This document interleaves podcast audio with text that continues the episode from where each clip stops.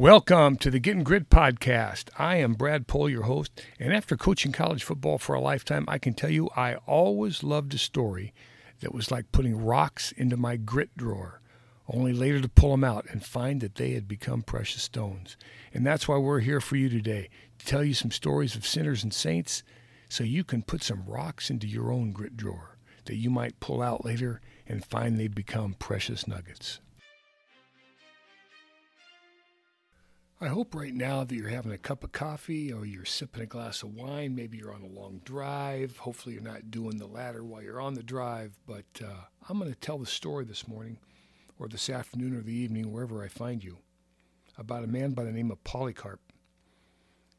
So, if you think of a few movies like The Last Samurai, The Last of the Mohicans, if you've seen any of those greats, you think of, you know, The Last of an Era, The Last of a Tribe. Polycarp is the last living person to have studied with the apostles. He was a disciple of the apostle John. His own writings have survived from that era, and he is also very responsible for you know the publication, the putting together of the New Testament. So a very influential guy in the church. He's a very influential guy in history, uh, to say the least. And so he is 86 years old as we start to tell the story because we're talking about now after all that time, we're talking about a man's, the last words given to Polycarp at the end of his life. And so the story goes a little bit like this. He's Hadrian, the emperor, is after him. He's you know he's persecuting Christians, and they're hunting down Polycarp. Polycarp's the bishop of Smyrna. Uh, he's a he's a, a well-known man. Uh, he's he's a leader. He has influence. Anyway, they they find him in a house and uh, he's able to escape. And he escapes to a second house. They find him there, and he's able to escape. He gets to a third house, and you know, finally, it's at a point where Polycarp says, "You know, this is enough. I believe." And so, what does he do? Uh, he actually invites the people that are, you know, come to get him. He invites them in and fixes them breakfast, and they have a meal. Now, you got to have a pair of brass ones to do that, don't you? So they, you know, they eat the meal, and uh, I'm sure they didn't uh, clean up, but you know, they they haul Polycarp away and they take him to the stadium. And at the stadium now, uh, you know, imagine, you know, you're in, you know, one of the great stadiums in America. I mean, you know, there's you know eighty thousand people and they're going crazy and it's loud and it's boisterous and you know the gates open up and you've seen the movie The Gladiator. You know, here comes Polycarp and they lead him into the stadium and uh, you know they're at the other end. There's a they're going to burn him alive. So you know they they've got a great bonfire set up. They probably got a little platform and they're going to tie him to and you know so everybody can see him and all that. And as Polycarp's coming in, you know there's this huge crowd, huge huge noise, but all of a sudden there is a voice that can be heard above the crowd. You can tell because of Polycarp's gestures and the people around him, their gestures. And there were many followers that were, you know, had followed Polycarp to the stadium. They're either in the stand, you know, they're obviously not in the stand, but they're probably in the stand. They hear this. They they they attest to this fact.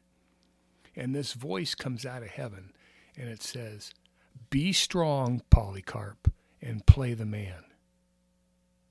Think about those words. Now that comes at the end of your dash.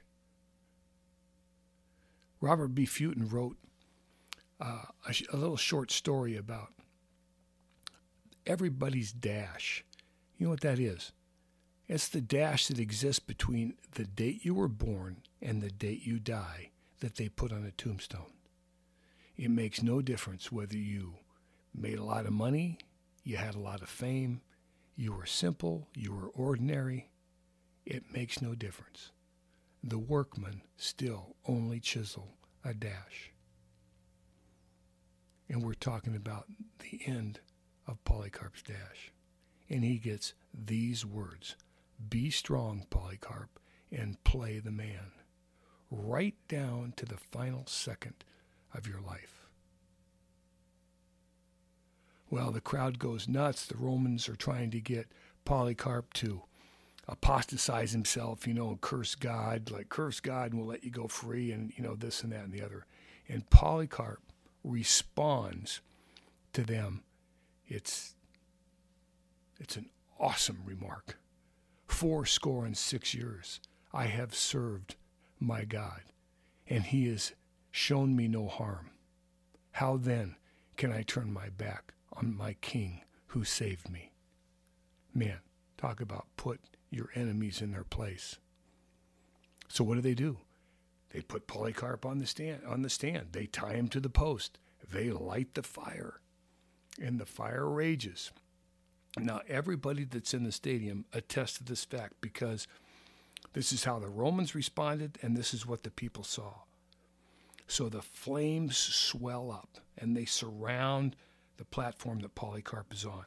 And the wind begins to blow and the flames take on a a, a, look like a like a sail of a ship, and they, they surround Polycarp, and he begins to glow, as they say, not as a man or flesh being burnt, but as gold or silver in a furnace. He shines in the middle of these flames, and everybody can smell this incredible aroma that sounds like frankincense being burned or some other sweet spice that uh, is in the air.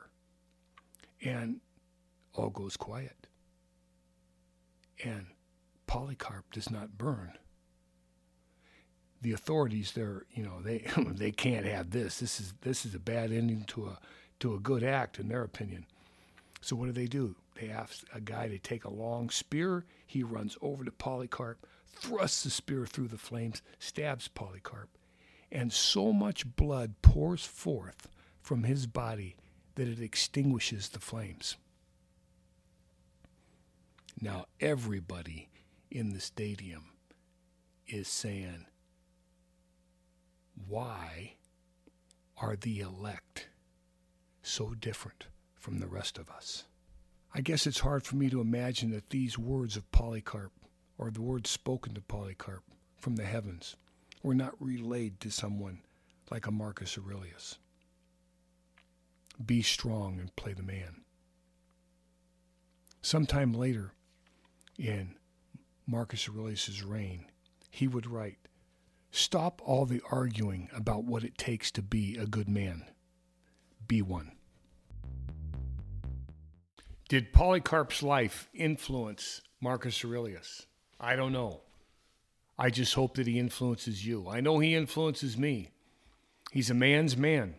He's what men would call an original. He's a hero. He's a saint. So when times get tough, when you're thinking about, you know, something different, I'm sliding away, etc., whatever causes you to miss the mark, this is something that you put in your grit drawer. This is something I have in my grit drawer. And I think about Polycarp's words. How then can I curse my king who saved me? Encouraging stuff.